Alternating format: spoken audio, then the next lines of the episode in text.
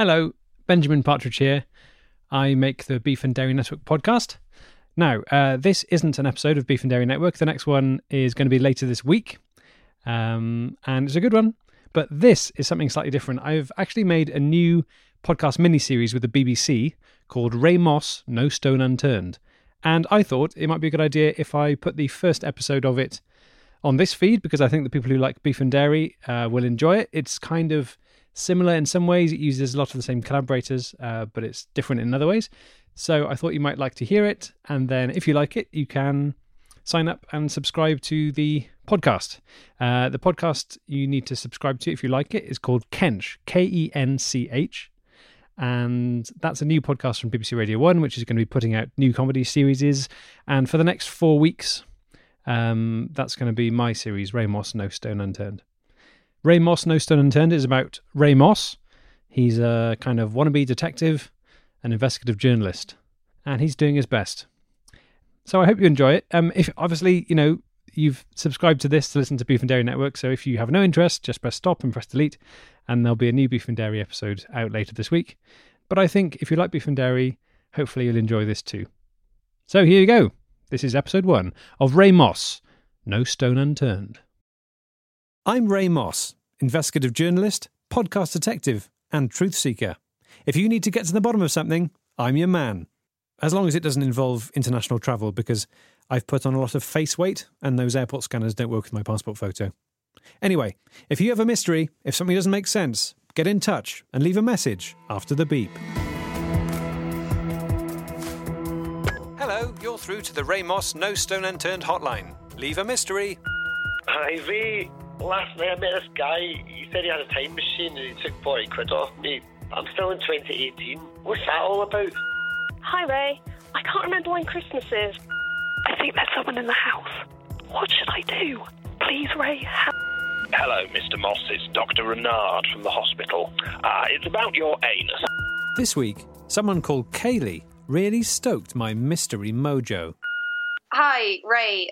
My name is Kaylee, um, and I'm calling because I've got a bit of a problem that I was hoping you'd be able to help me out with. Um, so basically, I have this really vague memory of being a child watching television and um, seeing the weatherman take his top off on live television. And it's really troubling me because nobody I talk to seems to remember this happening, but it's really stuck with me all these years. I can't shake it out of my head. Um, so, did it really happen?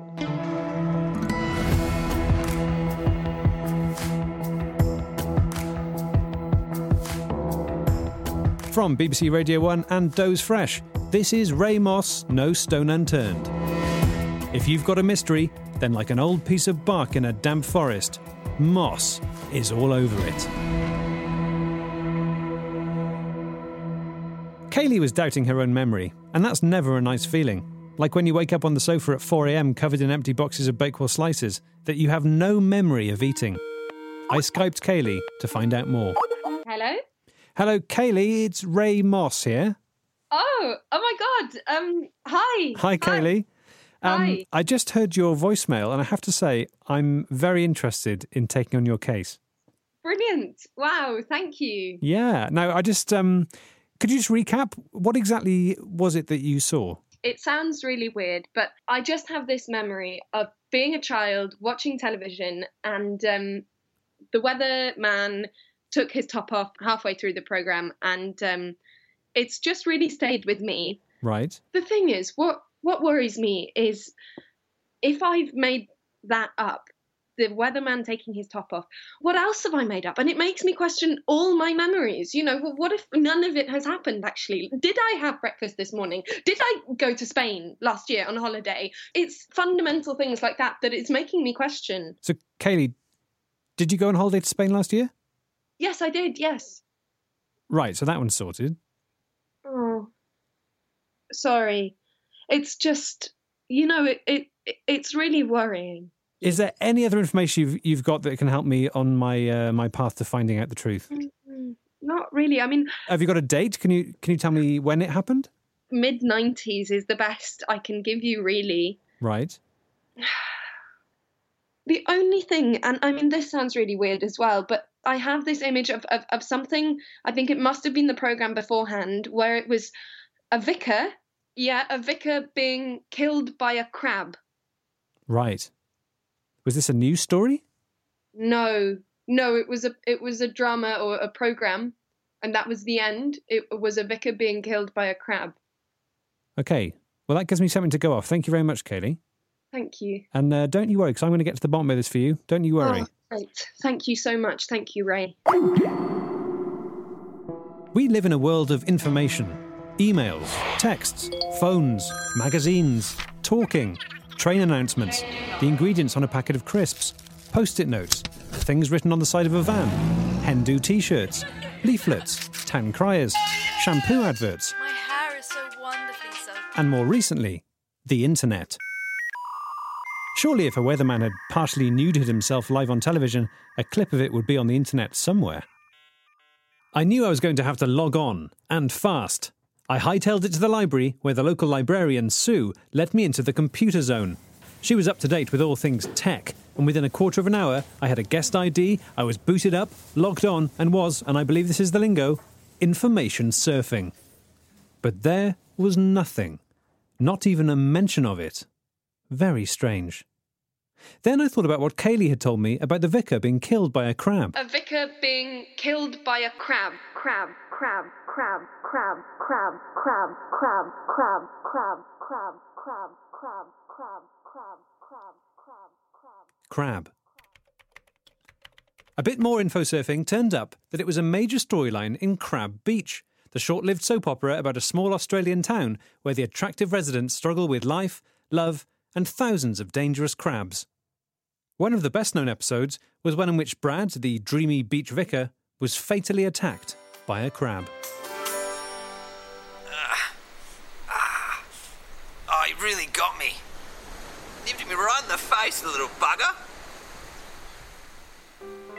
I wish I'd never moved to Crab Beach in the first place. Why'd you make crabs, God? Huh? Why? Why? It was shown in the UK at 5:30 p.m. on the 3rd of November 1995. As they say in Vegas, bingo. That's when the Weatherman incident must have happened. I found the number of the archive department of the BBC, who keep tapes of every weather report ever broadcast. With this date, I could track down the tape and clear this up for good. I called the BBC, and just like any high level investigative detective would do, I went undercover. Hello, BBC Archives. Hello, Brian McSimmons here. I'm making a documentary and I would like to Sorry, see. are you are you putting on a Scottish accent? Yes. Right. Are you really making a documentary? No. What are you doing? I'm making a an investigative journalism podcast for the BBC. Right. Well, just say that then. Right, I'll call back. Hello, BBC Archives. Hello, uh, my name is Ray Moss, Yep. so the guy from before, right? Yep. Yep. Okay, um, I'm looking for a specific weather report. It's from the 3rd of November 1995 on BBC One. Have you got Have you got those in the archive? yeah, I'm just going to put you on hold. I'll look through the logbook.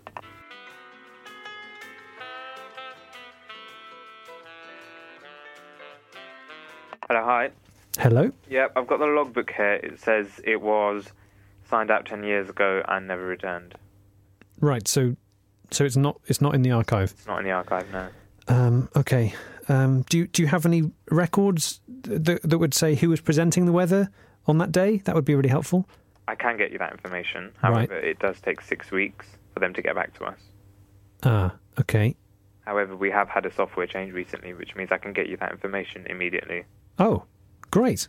Good. However, we have had a server problem and the virus has caught our computers, so all our information has been destroyed.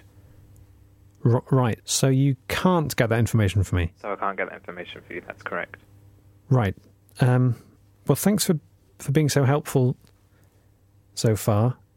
Hang on. i- Is there a name on the logbook that that says who signed out the video ten years ago? Can you tell me that? I can have a look. Just give me a Hello. Hello. Oh. I tried calling back, but the line was dead. Curiouser and curiouser, thought Ray. That's me, Ray Moss. I was going to have to switch up my tactics.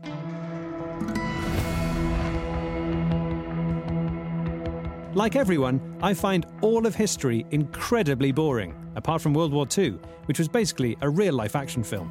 Also, the only sequel that's better than the first one. But just because it's boring doesn't mean it isn't useful from time to time.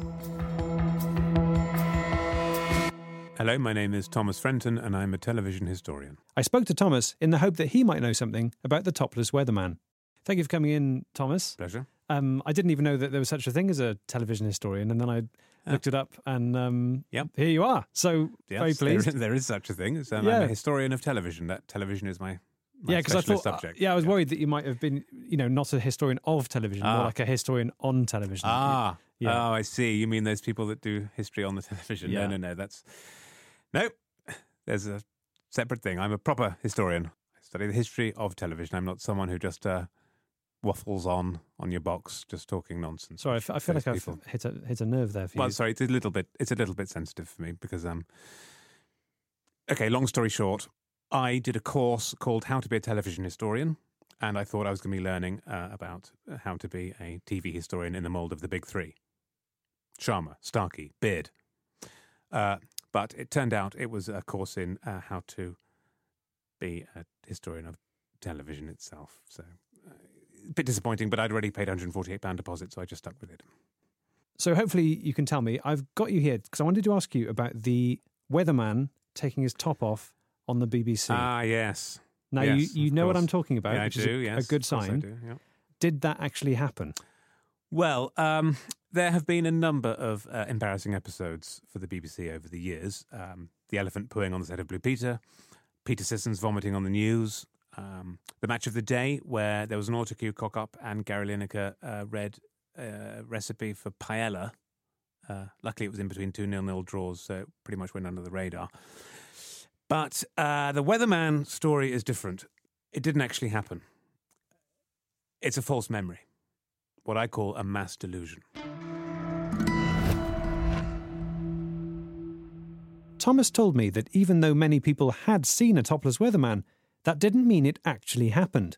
In fact, throughout the history of television, there have been a number of similar mass delusions.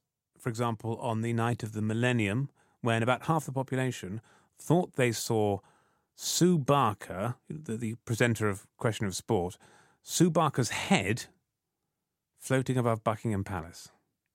Right, but she wasn't actually floating above Buckingham Palace. We don't believe so. No, we believe it was a mass delusion. That what the people of Britain needed at that moment of high tension, remember, it was, the Millennium Eve. People were very anxious about the Millennium Bug and uh, the end of the world and so on. And what, what, what people needed to believe in was that Sue Barker's head was watching over them and winking. It was, it was, it was an extraordinary moment, but didn't happen. Didn't happen. So, what does that teach us about the weatherman taking his top off? it tells us that, for whatever reason, the people of Britain that night needed to believe that a weatherman could take his top off on television. What exactly that's about, I couldn't tell you. You'd have to speak to an expert in mass delusions. Thomas, thank you for coming in. Not at all. Had Kaylee really seen a topless weatherman? Or had she simply been part of a mass delusion? It was time to engage with something even more boring than history science. No one likes science, not even scientists. That's why they do sick things like sew together human body parts and put shampoo in rabbits' eyes. But sometimes it can be a useful tool for an investigator. I spoke to full time boffin psychologist Dr. Eve Treneman and asked her about the existence of mass delusions. In the uh, industry, we tend to refer to them as false memories. And uh, in actual fact, most of us will have a significant proportion of false memories, up to 10%. Well, so 10% of, of your and, and my memories will, will be completely false. Of yours, certainly. I mean, uh, give me uh, uh, a fond memory of yours. Sure. Okay. Um, okay. So when I was like five or six, I think I remember my grandfather came round as he used to most Sundays. Um, it was different this time though because he'd made me a little wooden boat that he'd handmade, and it was really nice. And he'd painted it all blue and white, and on the side he'd painted Will's best grandson, Oh, and that's something I think about quite a lot. probably didn't happen. Right. But, but I have got the boat at home still, so Yeah, you probably made that boat. yeah. Yeah, I did make the boat. Memory is a funny thing. Uh, a good example, actually, of uh, this, what you termed mass delusion, was uh, many people thought that they saw Sue Barker floating above Buckingham Palace on the night of the millennium, when in reality she was in a sauna with Des Lynam and the rest of the BBC Sport team, as they do every New Year's Eve. Well, I've got a client. The reason I've got you in really is I've got this client, and she remembers when she was very young watching the television, watching a, a news report, and then the weather came on, and the weatherman took his top off. Uh, It's a cloudy memory, and she's not sure whether it really happened or not. And I'm just trying to look into whether this could be a, a false memory. It's unlikely because false memories tend to be very specific, not cloudy. Right. And also, on a personal level, I can confirm that it's not a false memory because I remember it too. You saw the weatherman taking his top off. Yes, I did. And I have not stopped thinking about it since.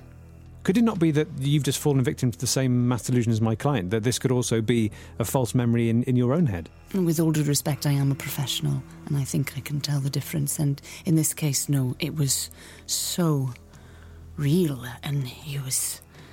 He was so upset, he was so agitated, and he whipped his shirt off, and his, his stomach cascading over his trousers like a fatty waterfall.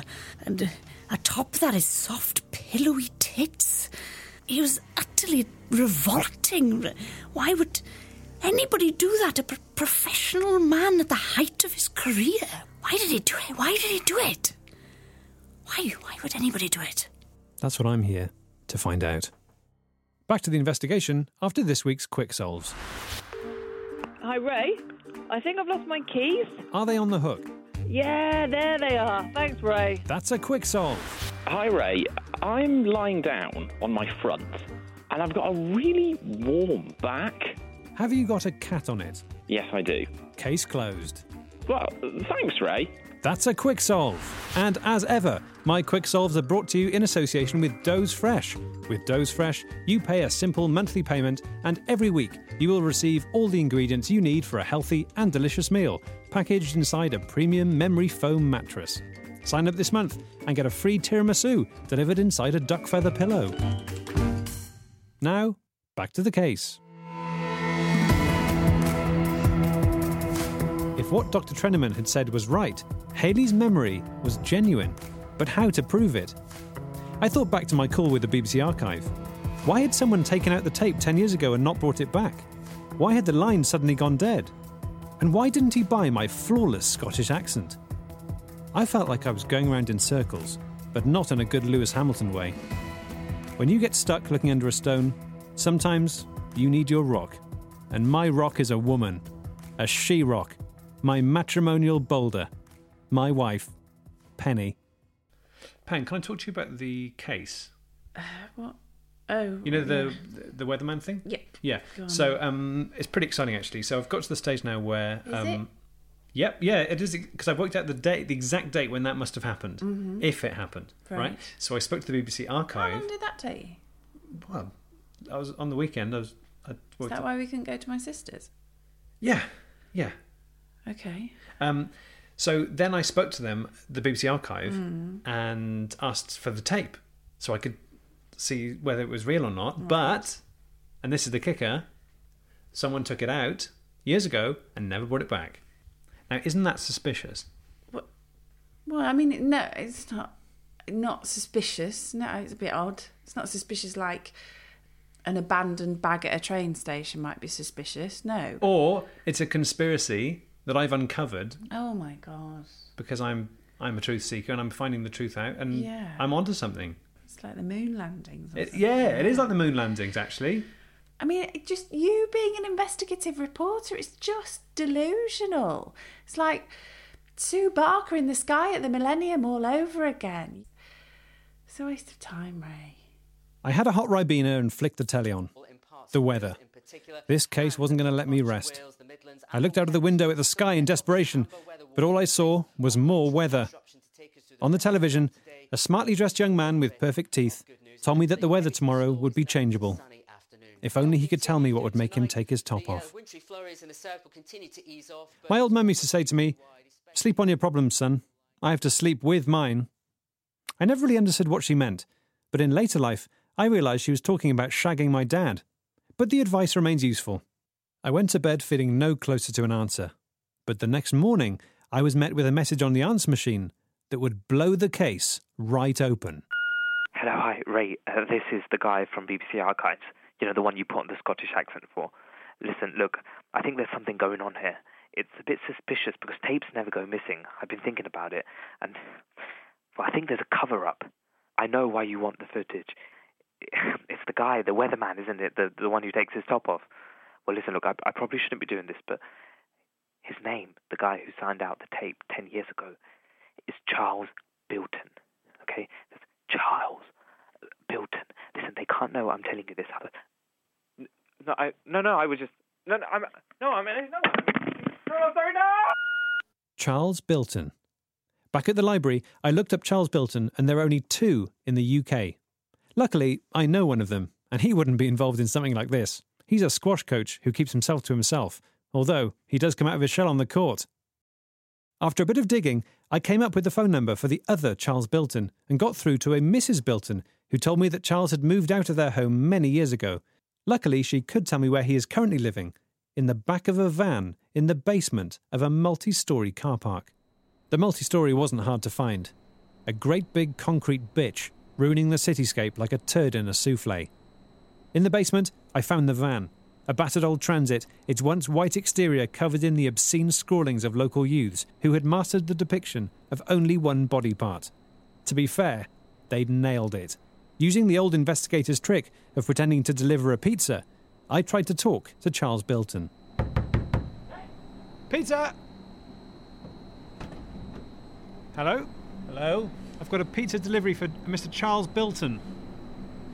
What did you say? I've got a pizza delivery for Charles Bilton. I've got Hawaiian. I haven't ordered a pizza for nearly 18 years. Just open the door and I'll show you the pizza.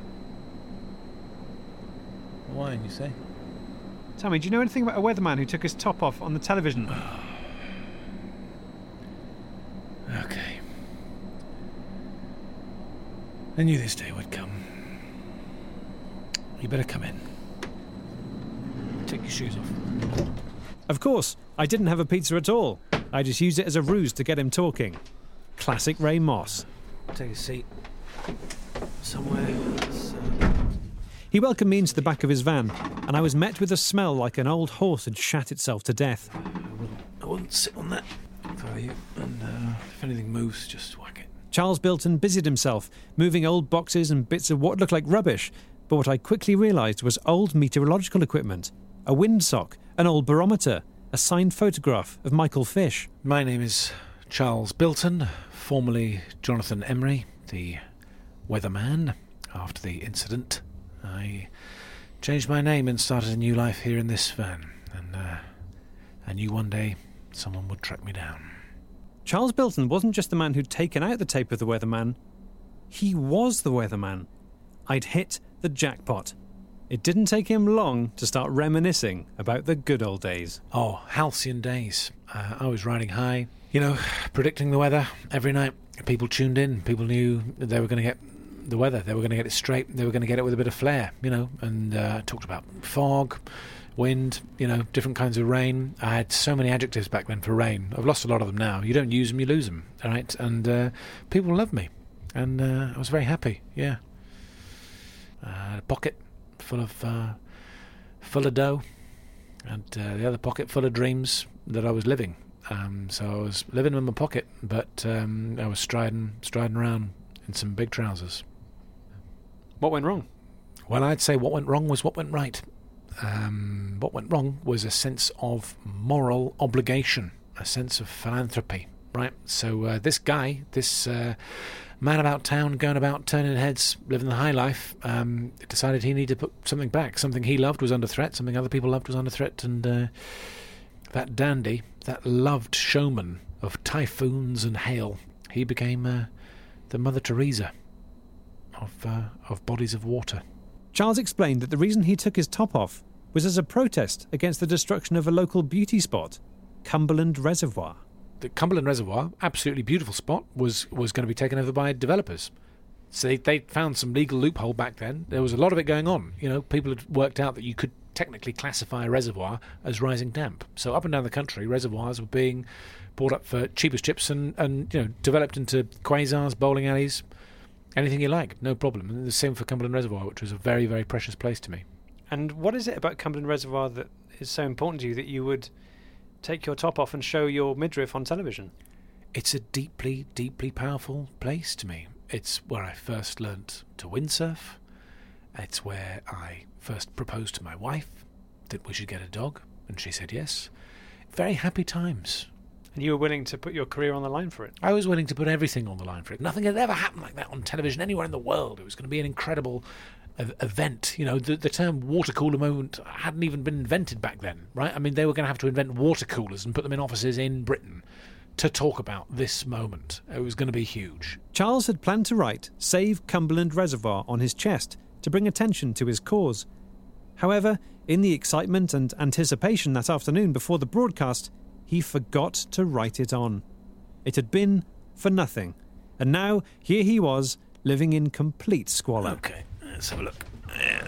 Ah, oh, ah, sorry, bend the knees. That's better. Charles, can I just say the looking around the back of your van, the, Mm. the biggest glaring omission, shall we say, is there's no toilet. Right? That bucket, that metal bucket you made us a bit of tea in. Yeah. I wouldn't dwell on the provenance of the bucket or what the bucket has been used for in the past. Um, I will say, you know, living in a multi story car park, it's not so bad, honestly, that kind of thing. If I need a shit, just do it in the bottom of the lift, you know, or up an exhaust pipe. If you need a piss, there's a vending machine around the corner. Bob's your uncle, okay? By which you mean you you piss into the vending machine I don't have any coins to use the vending machine, so uh, yeah, I just piss in the vending machine. in the coin slot. Piss in the coin. I have, I have pissed in the coin slot. Sure. I mean, I, I, I used to use the uh, the tray where the confectionery comes out, but uh, had an injury where the flap came down too hard at one point. So uh, lesson learned. I had won his trust. It was time to bring up the tape. Did he still have it? I've spoken to the BBC, uh, Charles, and Mm. that's how I came to find you because your name is written in the logbook for taking out the VHS copy of the archive of, of that weather report. So I assume you. Do you still have it? I I do have that tape. I did take that tape. I've never quite been able to bring myself to destroy it or or bury it or. Do you ever watch it, Charles? No, I've never watched it. I can't. Watch it with me now, Charles. I don't. I don't even know if this VHS player works. It's had a Under Siege in it for the last 20 years. I don't know if I could even take it out. He pulled the tape from an old stained pillowcase and slid it into the ancient machine. As it whirred into life, his face appeared on the screen, 20 years younger, happier, and without any visible rat bites. bring a brolly with you because it's going to be wet. In eastern parts, it will be unsettled. No. I'm sorry. I've got to make a stand. Read my chest. No, no, back off, back off. Hey, hey, hey, get off. I've got this is Paul. Ah, not the nipples, not the nipples. The video was viscerally disturbing. His soft pink torso glistening in the unforgiving lights, his facial expression of triumph immediately turns to panic, then outrage, then shame. Seconds after he takes off his shirt, a monstrous cameraman rugby tackles him to the ground, and then the producers pile in. He never had a chance. You don't know human frailty until you've seen a man's nipples crushed under the jackboot of the institution he'd given everything to. How did it feel seeing that? That is humiliating. It's much worse than I imagined, honestly. I mean, I've pictured the moment in my head many times, and uh, you know, I mean, you know how your voice sounds different when you hear it re- recorded. It's um, it it also looks different when when you when you take your top off on live television, and um, it, it looks different to how you imagine it at the time. Same same sort of thing. I thought I was in better shape. Should we watch a bit of Under Siege? Uh, yeah, I'd love that. After watching the opening 20 minutes of the 90s Steven Seagal action classic Under Siege, my arse started to hurt from sitting on an old biscuit tin, and so Charles asked me if I'd like to see Cumberland Reservoir. Well, here we are. Sorry, what do you mean? Uh, this is it. This is the, the site of the former Cumberland Reservoir. You've walked me five steps from your van. hmm This is where they drained it, filled it in, and uh, put this Goliath of a multi story car park in. Uh, brutalist architecture, I gather, appropriately. I'm at the end of a a long investigation. You're at the end of your own story. How do you how do you feel? I've been at the end of my own story for quite a long time now, Ray, to be honest. And uh, I survive. Here I am. I have everything I need. Uh, even here, you know, getting work has been difficult, but um, you'd be surprised what people drop in a multi story car park, really. And um, you'd be surprised what you can live off if you really uh, show a bit of grit. I left Charles eating an old piece of ham he found on the floor and Skyped Kaylee. Hello? Hi, Kaylee, it's Ray Moss here. Hi, Ray. Hi. Um, good news. Uh huh. I've got to the bottom of it. Oh my god. Yeah. Amazing. Are you ready? Yes. So, you weren't imagining it at all. It really did happen. Wow. The weatherman did take his top off, and I've sp- Uh-huh. I've spoken to him. He's uh, now destitute and lives in the back of a, a transit van. And Right. um, I mean, that's by the by. Uh-huh. You, you, you can stop questioning every memory you've ever had. It was real. Oh. Right. To be honest, I thought it would be more of a feeling of closure or something, but well, I feel nothing, basically. Sorry, what do you mean? Well, I just I don't feel anything. Yet. Give her a couple of days and it'll sink in. I think, in her own way, what Kaylee was trying to say was Thanks, Ray. You've changed my life and blown my mind. No problem, Kaylee.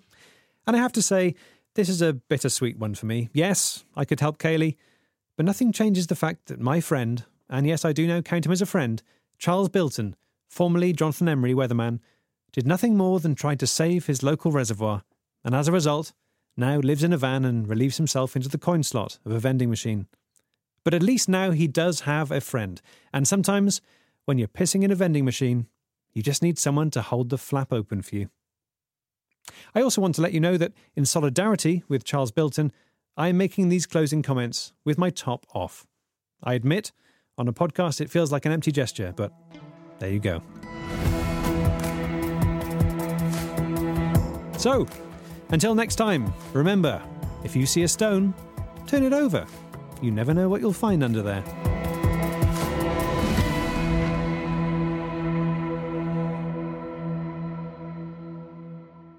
Thanks for listening to that. Uh, if you enjoyed it, remember, please subscribe to the podcast. It's called Kench, K E N C H. You can find it on iTunes and all the other places you can get podcasts from.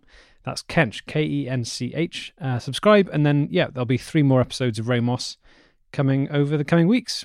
Great. And there'll be more Beef and Dairy Network later this week. Thanks.